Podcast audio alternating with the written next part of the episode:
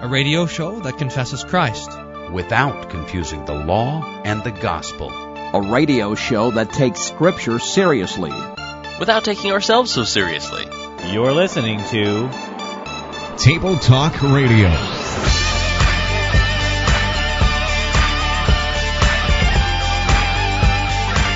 So here we have the the promise of the virgin birth already. And and now it says that he, this promised seed, shall bruise you, the serpent, on the head. So this, and you will bruise him on the heel. So uh, this is talking about the crucifixion of our Lord Jesus. So this is the first gospel. What in the world? The Lord's Supper is to help rediscover your innate goodness? Holy smokes. That's like saying that glasses are to make sure you can't see. It's like saying your shoes are there to make sure you can't walk. It's like saying it's like saying a boat is there so that you sink to the bottom of the ocean. That's the goofiest thing I've ever heard. Councilman Darren Layton. Thank you, Mayor. On balance, I think as far as whether we do it on the 6th or the 12th, it matters about as much as my collection of Table Talk radio points. Welcome to your favorite Lutheran theological game show, Table Talk Radio. um, today we are introducing a new game. Tell us about the new game, Pastor Wolfmueller. What is the new game? Oh, what? I can't even remember. I thought we were playing Book of Concord B with my arch nemesis, Pastor Ketchemeyer. We are doing that, but then after that, we are playing.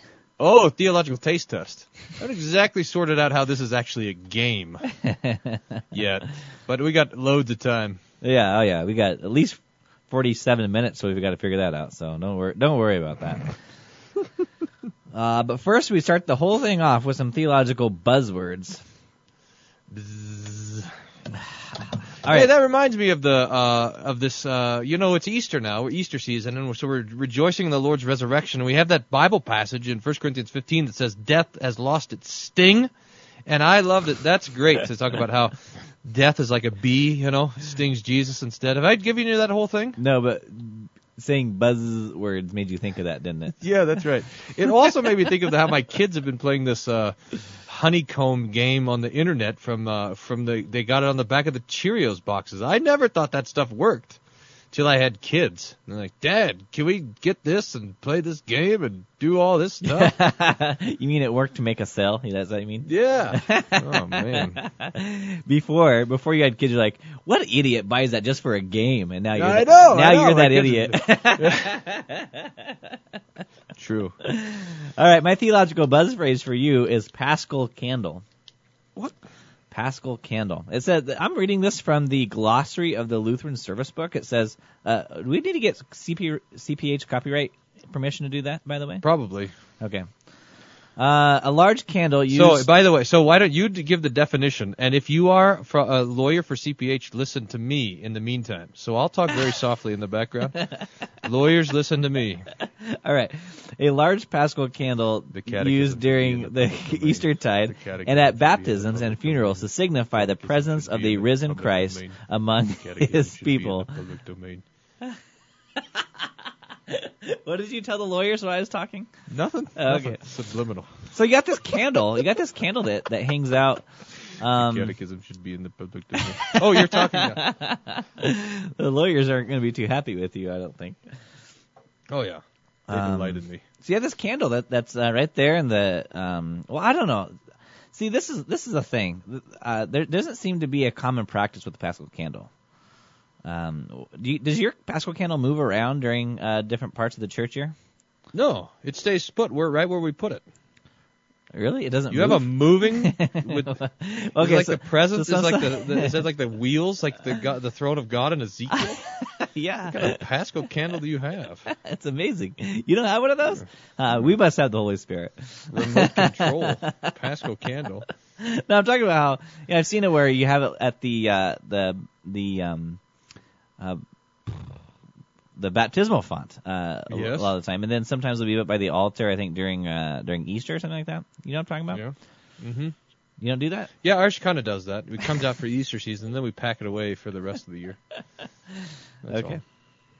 Anyway, Paschal candle is, the, is a theological it comes up all phrase. the time in conversation. Anyways, my um, my uh, uh, uh, uh, what is this called again? Oh yeah, buzzword for you.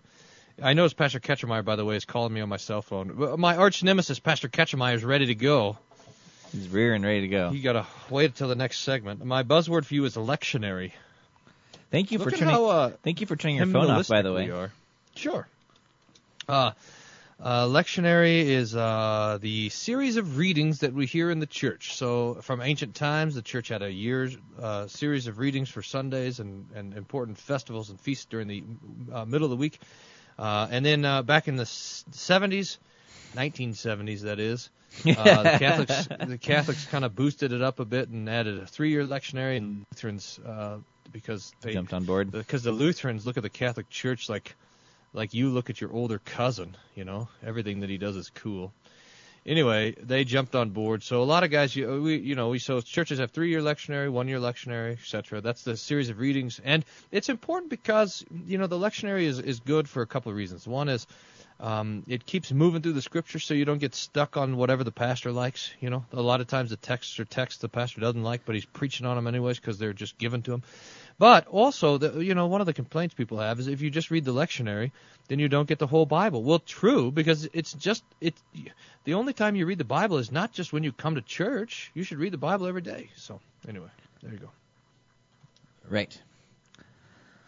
Any Uh, questions? no, but do you have an email? I bet one of our listeners has a question. Yeah, here's one. Uh, this is from uh, Shalom. Oh wait, that's that's how he signed his letter. This is from Joshua. I just looked at the bottom and it says Shalom. Like what a name. It's from Joshua. Great show, guys. Joshua must be hard of hearing. I thought Pastor Wolfmueller's sermon. Oh, never mind. He's got keen yeah, I, I think you're right. Yeah, I think you're right. Yeah, yeah. Show 190, this is called. I thought Pastor Wolfmueller's sermon was probably one of the best ones I've ever heard, and he did it in 10 minutes. Just awesome. Well, thank you, Joshua. Okay, now on to Pastor Bombaro. This is where we, the last time we played Iron Preacher, and uh, old Pastor Bombaro out there in San Diego uh, got had it. But then he, he was on to talk about Facebook. Uh, Joshua continues, I'm not a huge fan into Facebook and Twitter. I do have accounts and I do check them from time to time. I have different uses for each of them. Twitter's how I find news. Facebook is how I find family pictures. Now, it may not have been entirely Pastor Bombaro's intention, but I heard him say that you are breaking the eighth commandment by partaking in these services, and specifically when presenting a graphical image of oneself. I just about lost it there. I do play video games. First of all, I don't play games to disciple, witness, or any other such service. I simply play because it's enjoyable. I would like to remind the good pastor, however, that faith comes from hearing, and hearing through the Word of God. That hearing can take place anywheres, whether it be by Facebook, YouTube, World of Warcraft, or even a podcast. it's like,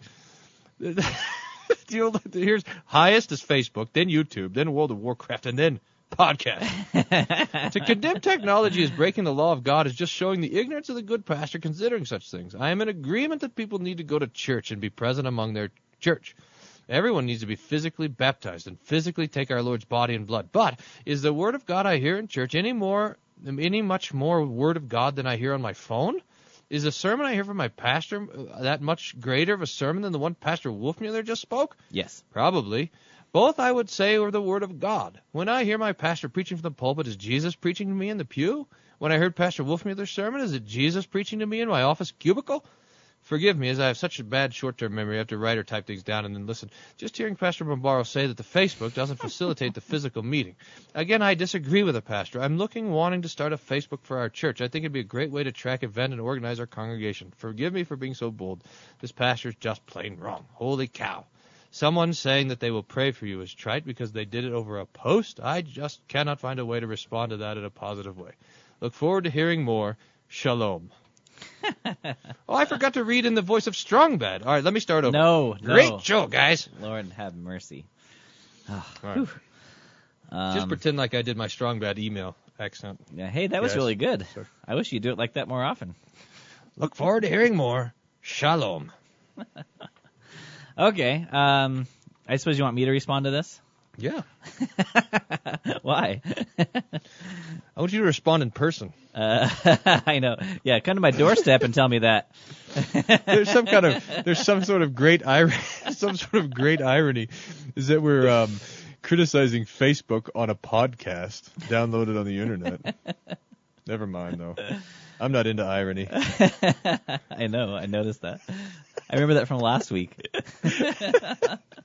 okay. Uh, I don't think. Um, I don't think that Pastor Bombaro did say, nor implied to say, that this is breaking the eighth commandment.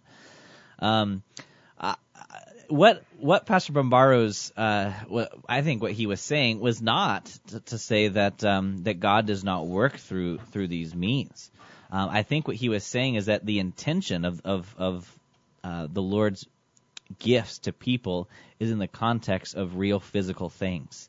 Uh, notice uh, notice that the Lord the Lord is always concerned of giving you more, and so you don't just come to church and, and hear the Lord's word, um, but He wants to baptize you and He wants to give you His body and blood in your mouth. Uh, he wants uh, a, pastor standing right before you, a pastor placing his hand on your head, uh, giving you holy absolution. So all these things are very physical, uh, physical um, things that the Lord the Lord is bestowing to you, so that you have something to touch to know that your sins are forgiven. Um, so so God is always working through means. Um, now, to, to step back and ask a question, what can God do? Can God uh, uh, speak His word through messages typed on a Facebook status? Uh, well, yes, He can.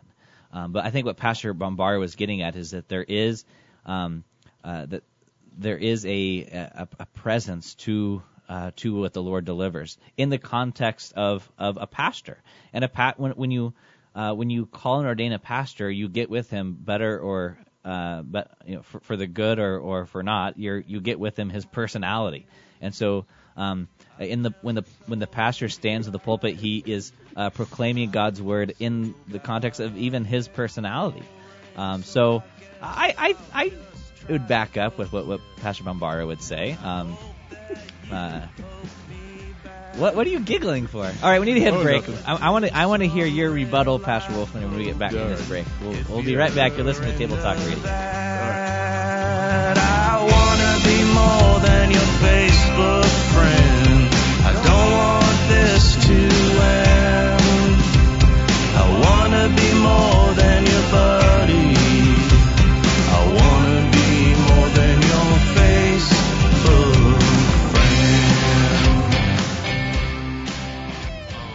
How many Table Talk Radio listeners does it take to change a light bulb? You'll probably have to settle for one.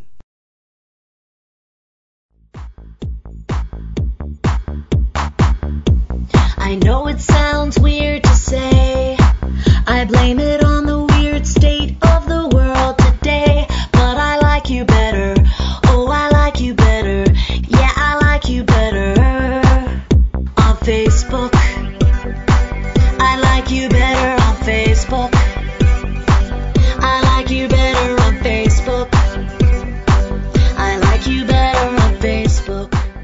we're back for more Table Talk Radio. Okay, real quickly, Pastor Wolfman, give give me your rebuttal to what I said before the break. Uh, Facebook is awesome and cool also. And by the way, I was laughing because uh, that's wait, wait, my wait, rebuttal. wait, wait, wait. Can I can I can I say point something out? When you're an avid when you're an avid user of Facebook, your conversation Yes. is reduced to things like such and such is cool. That's my argument. I just want you know, I just want to point awesome. out uh, you know what what Yeah. the result is here. How are you going to overcome that? How are you going to overcome that? I, by the way, was looking at uh, Ruben, you know, our OCB official Calvinist blogger, who was also commenting on that show 190 where I beat uh, Professor and Pastor Bombaro at uh, at uh, the uh, Iron Preacher, and he says, as for his loss on Iron Preacher, all I can say is that Bombaro is at a disadvantage in any table talk radio forum by virtue of being really, really smart.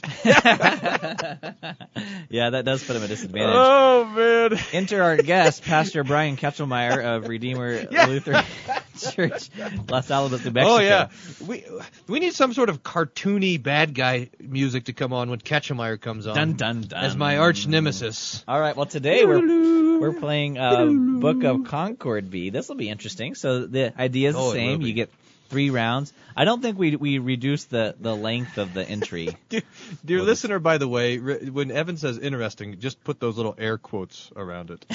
yeah. This will be interesting.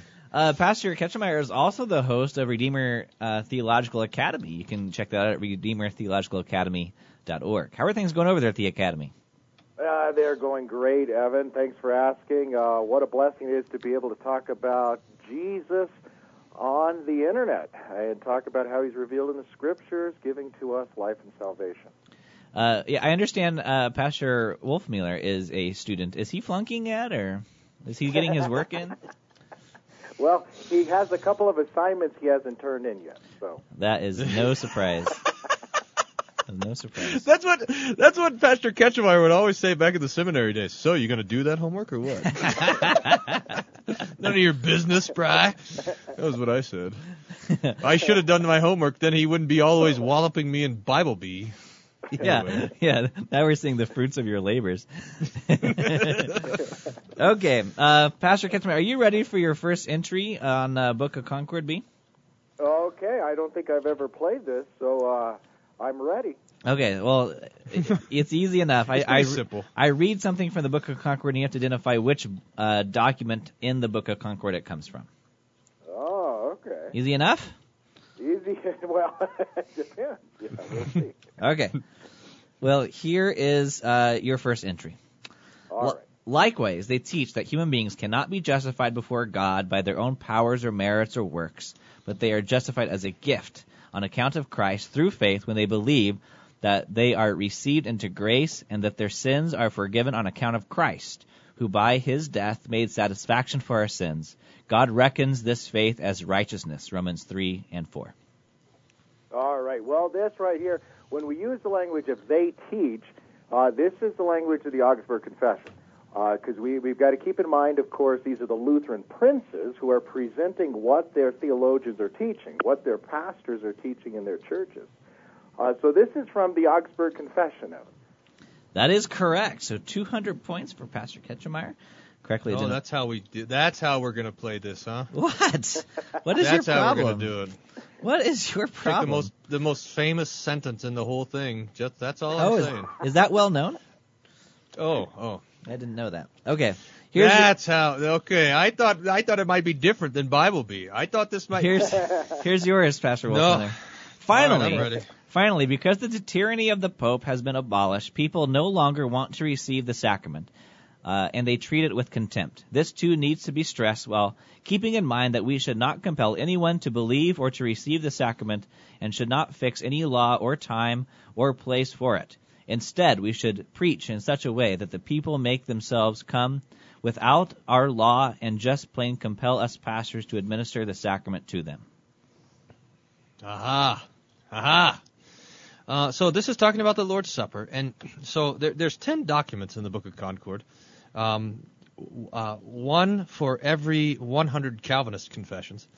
Uh, so you have the three creeds, you Augsburg Confession and Apology. You have the two catechisms, small and large. Uh, you have the uh, Smalcald articles, the treatise on the power and primacy of the Pope, and then you have the Formula of Concord, which comes in two versions: Epitome, which is like the Cliff Notes, and then the full thing. So, uh, which one of those talk about the Lord's Supper like this one? Well, the Augsburg Confession talks about the Lord's Supper. The Apology talks about the Lord's Supper. Smalcald talks about the Lord's Supper. The Small and Large Catechisms talk about the Lord's Supper, and the Formula of Concord talks about the Lord's Supper. But this one, which talks about how people don't want to come to the Lord's Supper, uh, but we, we want to teach it in such a way that people delight in coming to it. This is a very you know, pastoral sort of instruction, and it sounds to me a lot like uh, Luther's instruction in the Large Catechism. So I'm going to say, what is the Large Catechism? Uh, I'm sorry, that is incorrect. You are looking for the introduction to the small catechism. All right, The introduction. wait a minute. Wait a minute. Wait a minute. The introduction to the Small Catechism. Yeah, it says um, it says editor's introduction to the small catechism. If, if you have your Kolb-Wengert, it's on page uh, 346. All right, I'll look it up. I'm going to check this. All right. 346, you say? Yeah, paragraph. Um, oh, I'm sorry, 350. Uh, paragraph uh, 21 there. All right, moving on. Pastor Ketchum, are you ready for, for round two of Book of Concord B? Yes, Evan, I am because I'm not looking in the Book of Concord right. All right. All right. Here is um, here's your round three. I believe that by my own understanding or strength I cannot believe in Jesus Christ my Lord or come to him, but instead the Holy Spirit has called me but through the gospel, enlightened me with his gifts, made me holy and kept me in the true faith, just as he calls, gathers, enlightens, and makes holy the whole Christian church on earth and keeps it with Jesus Christ in the one common true faith. Daily in this in this Christian church, the Holy Spirit abundantly forgives all sins, mine and those of all believers. On the last day, the Holy Spirit will raise me and all the dead and give me and all believers in Christ eternal life. This is most certainly true. Oh, this is most certainly wonderful, Evan. This right here is going to be from the small I like how he did catechism, that. That was nice. in, in which Luther is taking the, the Christian faith and summarizing it in a very simple way in which we can confess it, which we can teach it, which we can believe it, which we can learn it. Uh, and this is going to be in the Creed, specifically the third article. The irony here of it is most people, when they talk about the third article of the Creed and the Holy Spirit, it's all about the Holy Spirit doing these things to make me have good works. And so the emphasis is on good works, where here Luther is going to emphasize the Holy Spirit giving faith. I cannot believe by myself. Yeah, that, that's that is correct. So another 200 points uh, for Pastor Ketchemeyer. Uh, so the score, bringing the score to 400 to zero. By the way, Luther, in his introduction to the small catechism, there was basically quoting himself in the large catechism. If anyone was wondering. Well, uh, I didn't ask what where the quotation is from. I asked where I was reading from. Oh. Okay, are you ready for round two, Pastor Wolfmueller? Yeah, yeah. I bet it'll be from the catechism. I'm ready. Maybe. the, the first one was, and you didn't get it. All right. Um, Next time, I'm going to give out the text, and you can go up against Ketchemeyer. For since the proclamation of the law alone without Christ neither makes uh, uh, presumptuous people who believe that they can fulfill the law with their outward acts or drives people into total despair, Christ took the law into his own hands and interpreted it spiritually, Matthew 5. Thus he revealed his wrath from heaven upon all sinners and how great it is. This wrath directs sinners to the law, and only from it do they really learn to recognize their sins. Moses would have never been able to wring this kind of recognition of sin out of them. For, as the apostle testifies, although Moses is read, a veil hanging in front of his face remains unremoved, so that they cannot recognize the law spiritually or recognize what great things it demands of us, uh, that we cannot keep it or fulfill it, nor could it could they recognize how deeply it has cursed and condemned us. Whew. Now this is so. This is talking about law, and especially the spiritual understanding of the law, uh, and the two results of the law, which is just great: pride and despair. So if you just have the law and no gospel, your two choices are, are a, a sinful pride or a despairing despair. you like that?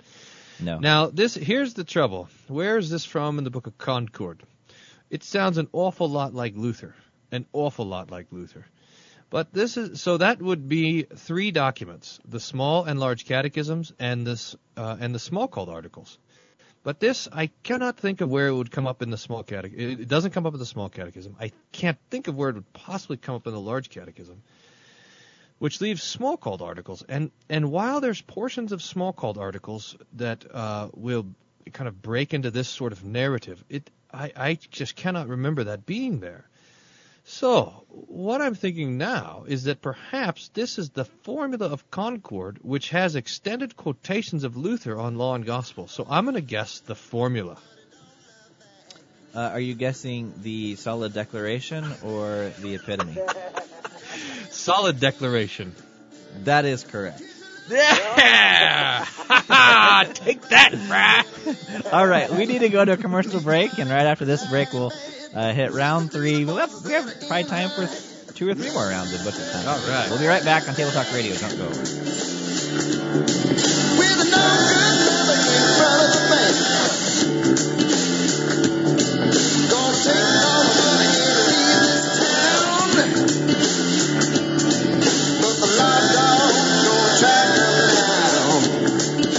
This is Chris Rosebrough, captain of Pirate Christian Radio, and Table Talk Radio is PCR's top radio program right after Issues Etc., Fighting for the Faith, Sermons from Holy Trinity, The God Whispers, The Gift, Radical Grace, SoCo, Higher Things, The Feast, Dying to Live, Living Water, Words of Hope, Internet Monk, and reruns of The White Horse Inn.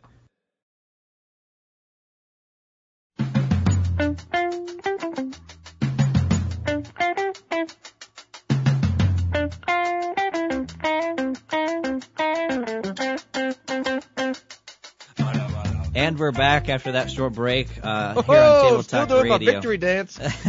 He's been doing his victory dance all this time. Um. Luther quoted in the formula. Do I get extra points, by the way, for guessing what article it comes in? did you guess what article? That must have been while I tuned out. No, I didn't guess what article. I'm asking if you Oh. want me to guess what article for extra points. No, that's too easy. Okay. It's by the way a great point that Luther makes. Is that the you know how the Paul says the veil lies over Christ, and Luther makes the point that the veil there is that is that is the is the um the deep condemning work of the law, so that they um, the law is here to show us our sin, but that is uh, hidden from people who will just uh, read the law as simply telling us how to act. The law has a much more profound and spiritual use. The second use of the law, which is the chief use of the law, is to show us our sinfulness. Right. Way to go. Right. No, thanks. Okay. Uh, Pastor Ketchum, are you ready for round three? I am ready. okay, here we go. the chief question, the controversy over good works. Regard- regarding Read the subtitle of the article? we got to make some rules. Regarding the teaching on good works, two controversies arose in some churches. First, some theologians split over the following expressions. The first party wrote, Good works are necessary for salvation. It is impossible to be saved without good works, and no one has ever been saved without good works. Against this position, the other party wrote, Good works are harmful to salvation. Uh, Pastor Ketchelmeyer. Well, what's uh, interesting about this, Evan, is that you, you have these two different parties being talked about. And when we look through the Book of Concord, we see that in the two places where you have two parties being talked about specifically are going to be in the, the declaration of the formula. The formula that we have either a solid declaration of the formula of Concord or the epitome of the formula of Concord, where you talk about these two parties, and the two parties are typically going to be the uh, the crypto Calvinists on one hand and the genuine Lutherans on the other hand. And typically, but not necessarily always.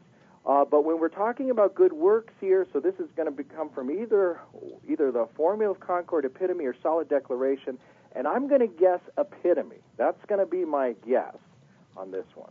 That is correct. Well done. Yeah, well, done, Brett. Congratulations. 200 points. So the score is 600 to 200. Uh, Pastor Wolf, are you ready for another one? Hey, uh, don't you want him to talk about that? Oh, yeah. Talk about that more, Pastor Ketchemeyer.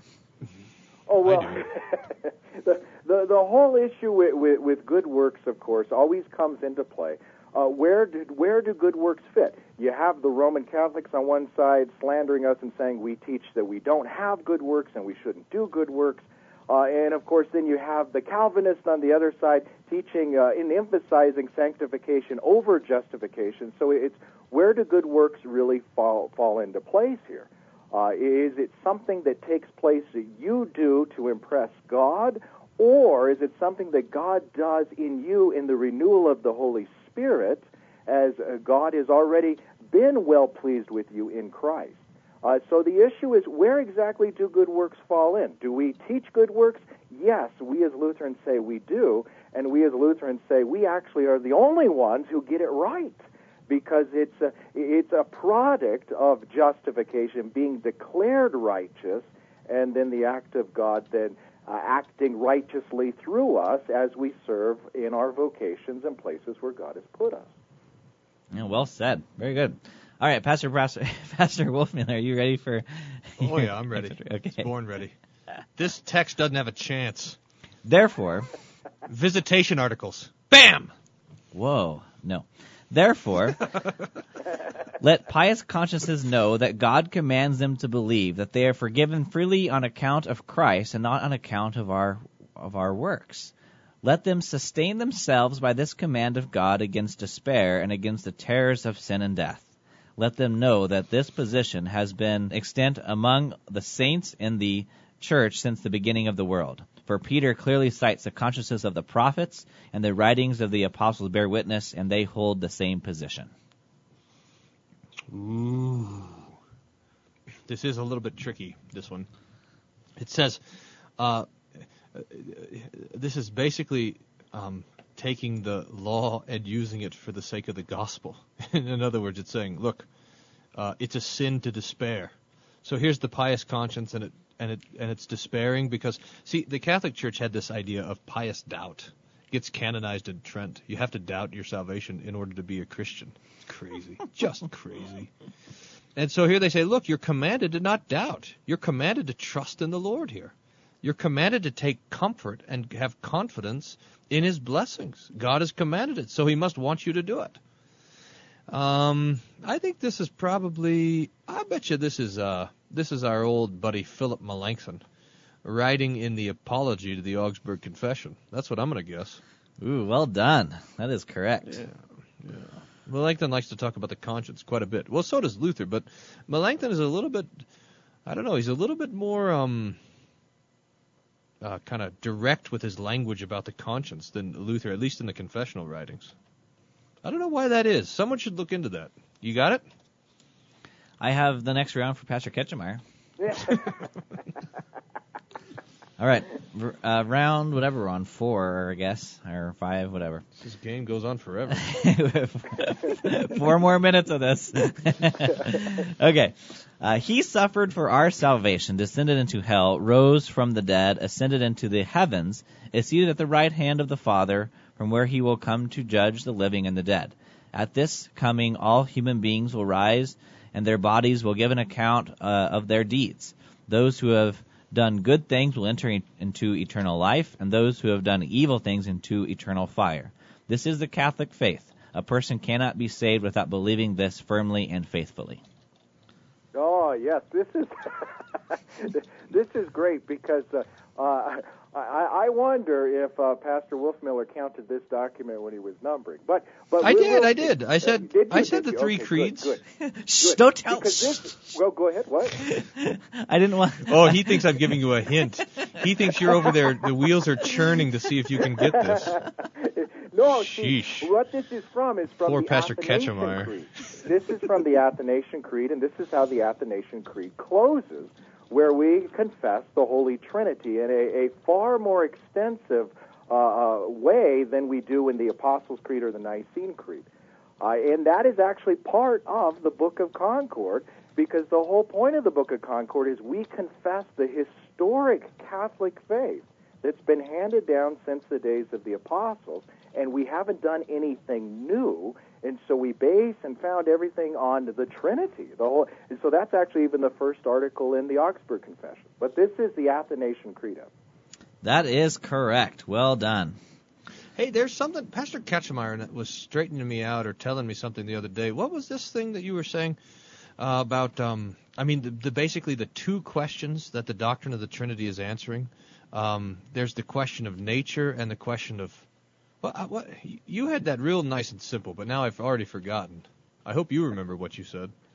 I, I'm not sure what I said in what context. Oh, it was brilliant. I'm sure it was. Here, here though, I think you know there's some. uh, Unity we and have absence a. Uh, and distinction in persons, maybe. yeah. Uh, well, well, no, I mean that that's there, of course. But you know what? We have this. R- Really, the first 400 years of church history. I mean, you here you have Jesus who says, uh, "I am God in the flesh," and now, and now the church is has to wrestle around with the question: How can God be in the flesh, and how can our flesh be united to God? How how can these things happen? And out of that comes the creeds and all of this reflection. In how do we understand God in such a way that He can be united with man, and how do we understand this man Jesus in such a way that he can be both God and man at the same time. And out of that comes our reflection on uh, on the person of Jesus, the work of Jesus, and also on God and the uh, the the very clear confession of the Holy Trinity. All right, ready for another round? yeah. All right, uh, Pastor Wolfman, it's your turn. All right, I'm ready. He was stalling. I know, I know. He was trying to push it past the buzzer. This this will be your final round, by the way. Okay, okay, double or nothing. Uh, okay. I'm putting all my points on the line. Too bad Pastor Ketchum didn't get that opportunity. All right, here it is.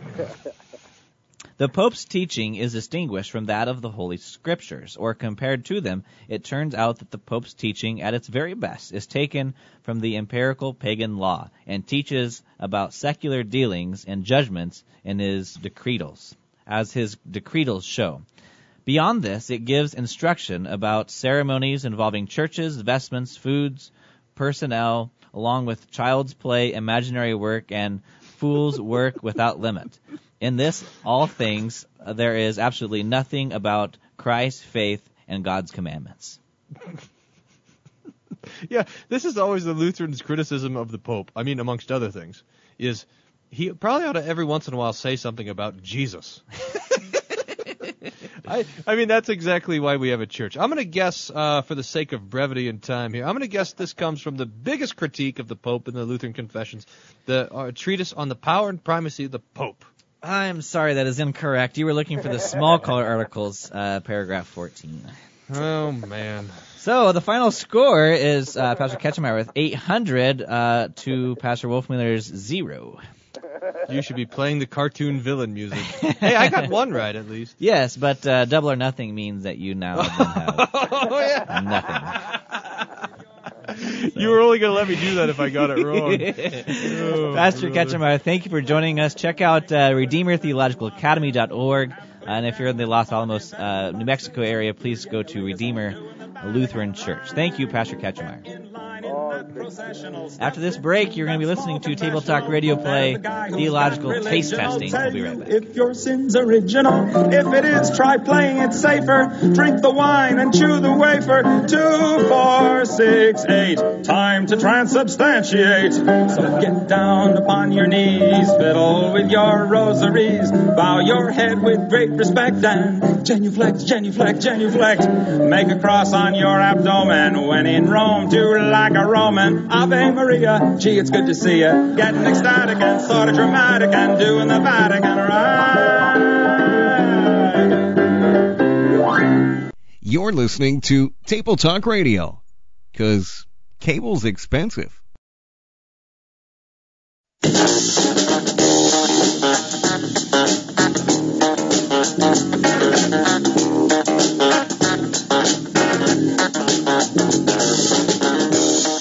Welcome back to Table Talk Radio time for some theological taste testing. Oh yeah, yeah, that's right. Because I now, oh, that Pastor Ketchemeyer has left a bit of a bad taste in my mouth. we need to clear that out, clear the palate. I'm, uh, I love to watch this show Chopped. Have you seen that show? uh, no. Chopped. What is it? It's like on the Food cooking show? Network. It's a cooking. It's like Iron Chef, except for they have four chefs on there. Did you wait? Wait, hold then, on, uh, hold on, hold on, hold on. Did you just ask me Yeah. if I've seen this show that's on the Food Network? Mm-hmm. Was that an intelligent question? Why? What's the problem? Never mind. I love it. Never mind. Go on. Uh, I watch. I'm. Uh, we have the. We Hannah and I record Chopped. They just started last week. The Chopped All Star. Oh yeah, that's good stuff. Anyhow, they got four chefs, and uh, you got three rounds. So you you make a 20 minutes to make an appetizer, and you open the basket, and you have surprise ingredients. You got to cook up an appetizer with this thing, and then and then someone gets chopped, and then there's three, and they make an. They make an entree, and then someone gets chopped. And then there's two, and they get a secret basket, and they got to make a dessert in 30 minutes, and then someone gets chopped, and there's a winner. They win 10,000 bucks. Now, I was so I, I'm addicted to the show, right? And I was watching, it. and one of the things the judges will do is they'll they well they'll talk about complexity of flavor or layers of flavor when they judge this stuff, and I, that now has stuck with me as a uh, as a, a way to think about um, our own doctrine. That there's complexity in Christian doctrine. There's layers of flavor in there, so that so that um, to be a Christian is not it's not a um, it's just it, it, there there is a theology. There's something to think about. I've said before that it only only Christians have a theology because everyone else says that God is one and big and mad and good, and that's not a theology. I mean, it's just too simple. I mean, you, you go talk to a Muslim about God, and they can tell you everything they know about God in about like 30 seconds. I mean, how long does it say to say the creed, right? Is it, am I wrong about that? It, I mean, there's no there's no real thinking there. But when it comes to Christianity, there's there's um there's more to talk about and to understand about who God is and who man is and who Christ is, etc. so that there's all these layers of flavors, and these layers of flavors correspond to the creed. So, uh, this came up a couple shows ago. We were talking about is man sin? Remember that?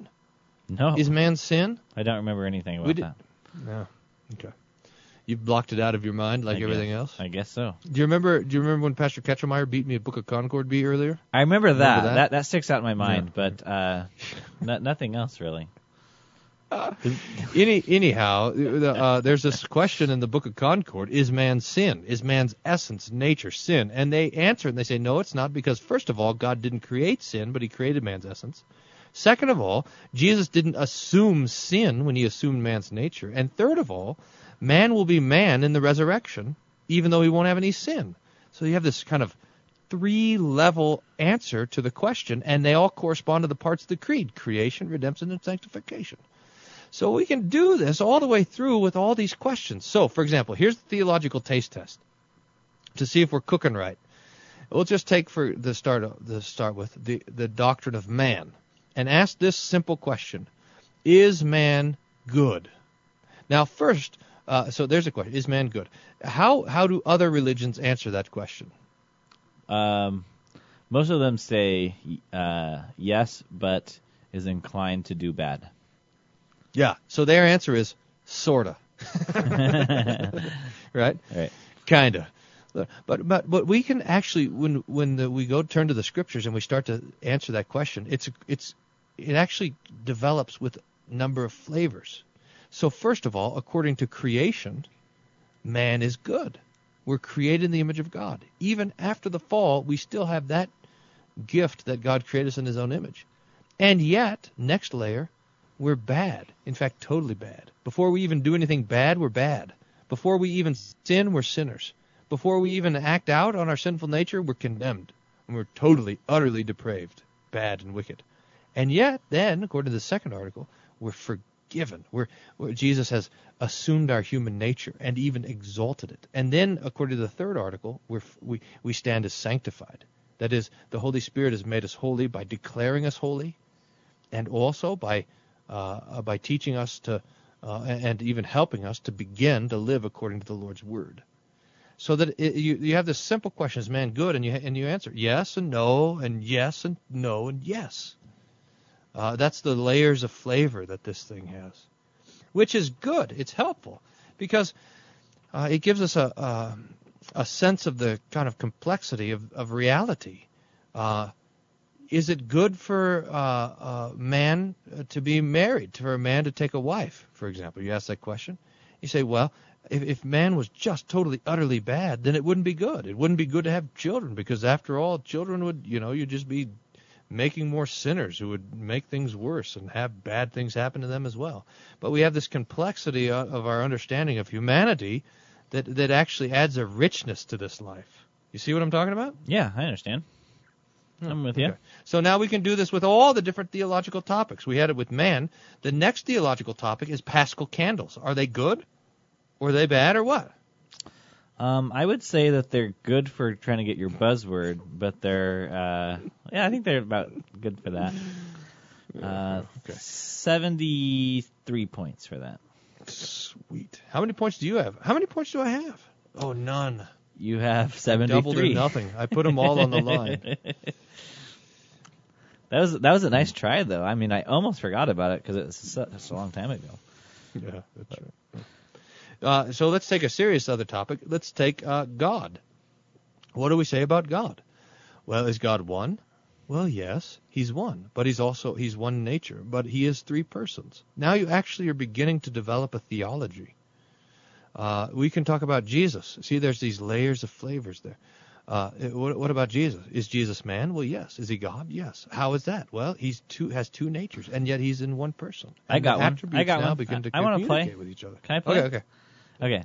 Uh, I'll, I'll point it to you. Uh, the uh, crucifixion. Is that Is it good or bad? Is Is, it it, law or bad? gospel? yeah? Right. I mean, the- the confessions say this is great. The crucifixion is the harshest preaching of the law because when we look at the crucifixion, we see what we deserve. And yet, we also see that Jesus is suffering there for us. Uh, so yeah, that's a, I mean that's a perfect example. And then we have this thing. What well what is happening on the crucifixion? Well, God is dying. Well, how in the world can you have God who can die? I mean, do you, you you see the kind of complexity that is, begins to develop here? In fact, I think the whole six, seven hundred years, maybe even still, of church history is simply this thing: Jesus is, is Jesus is God, and now you gotta you gotta ask the question: How can God be God and also also be joined with man? And how can Jesus be both God and man? You got to answer those two questions. Furthermore, the Uh, and, uh, and uh, yes, I'm ready. I didn't say the uh, the cry of dereliction. The cry of dereliction. Yes, my God, my God, why have you forsaken me? How can God be such that he forsakes God? Yes. I think that's probably a good point. Yeah. So uh, th- those are just layers of flavor right there. Layers of flavor. You like the image? the layers of flavor? You don't Well, like I- do you? I don't- you want to go and call them paradoxes. I know. These are paradoxes. I okay, I'll tell the listeners when you were explaining this on the phone. I said, so what you do is you watch some show. And, then you just rename something we some already show, talked about. Chopped. we just rename something that we already have in the Christian church, like a, a, a paradox. And you go, oh, okay, what this is? It's layers of flavor. Ah, see how brilliant that is? Uh, yeah. I never said it was brilliant, but I am I am convinced that because I was reading through Paul. You know Paul? Have you heard of Paul? I've heard of Paul, He yeah. wrote some books of the Bible, Mhm. and he says that he's talking about how um how all these natural uh, attributes can be no, these attributes can be known in nature, uh, and so. Uh, uh, people ought to know about God, but they don't. They they know God, but they don't honor Him. So He hands them over to the depravity of their mind, and they become simpletons. They become foolish. So that there's a there's kind of a there's a foolishness uh, to not being a theologian. You see, to being an idolater. But when we when we are um, when the Lord hands us over to His Word, then there's a wisdom that comes from reflecting on these sort of things, and there's and there's a subtlety now in our theology. I mean, it's not to say that our doctrine is not simple uh, or understandable, etc. But that it's but there, there there's just more to it. Yeah. All right, so I'll give you another one. The Okay. scriptures. Okay, you want to uh, speak in complete sentences? Uh, yeah. So what what are the different layers of flavor with the with our doctrine of the scriptures? Oh, uh, so dummy. so you have um, uh, was was the Bible written by men or was it written by God? Um, that- Right. that's a big one because uh, it's funny because uh, someone uh, who is trying to contend against the Bible say, "Oh, that Bible is written by men," and, you, and you're like, "Yep." uh-huh. Awesome, huh? yeah, that's that's pretty cool. Huh? uh, then uh, you can um, talk also that uh, that the this is this is something that's interesting too.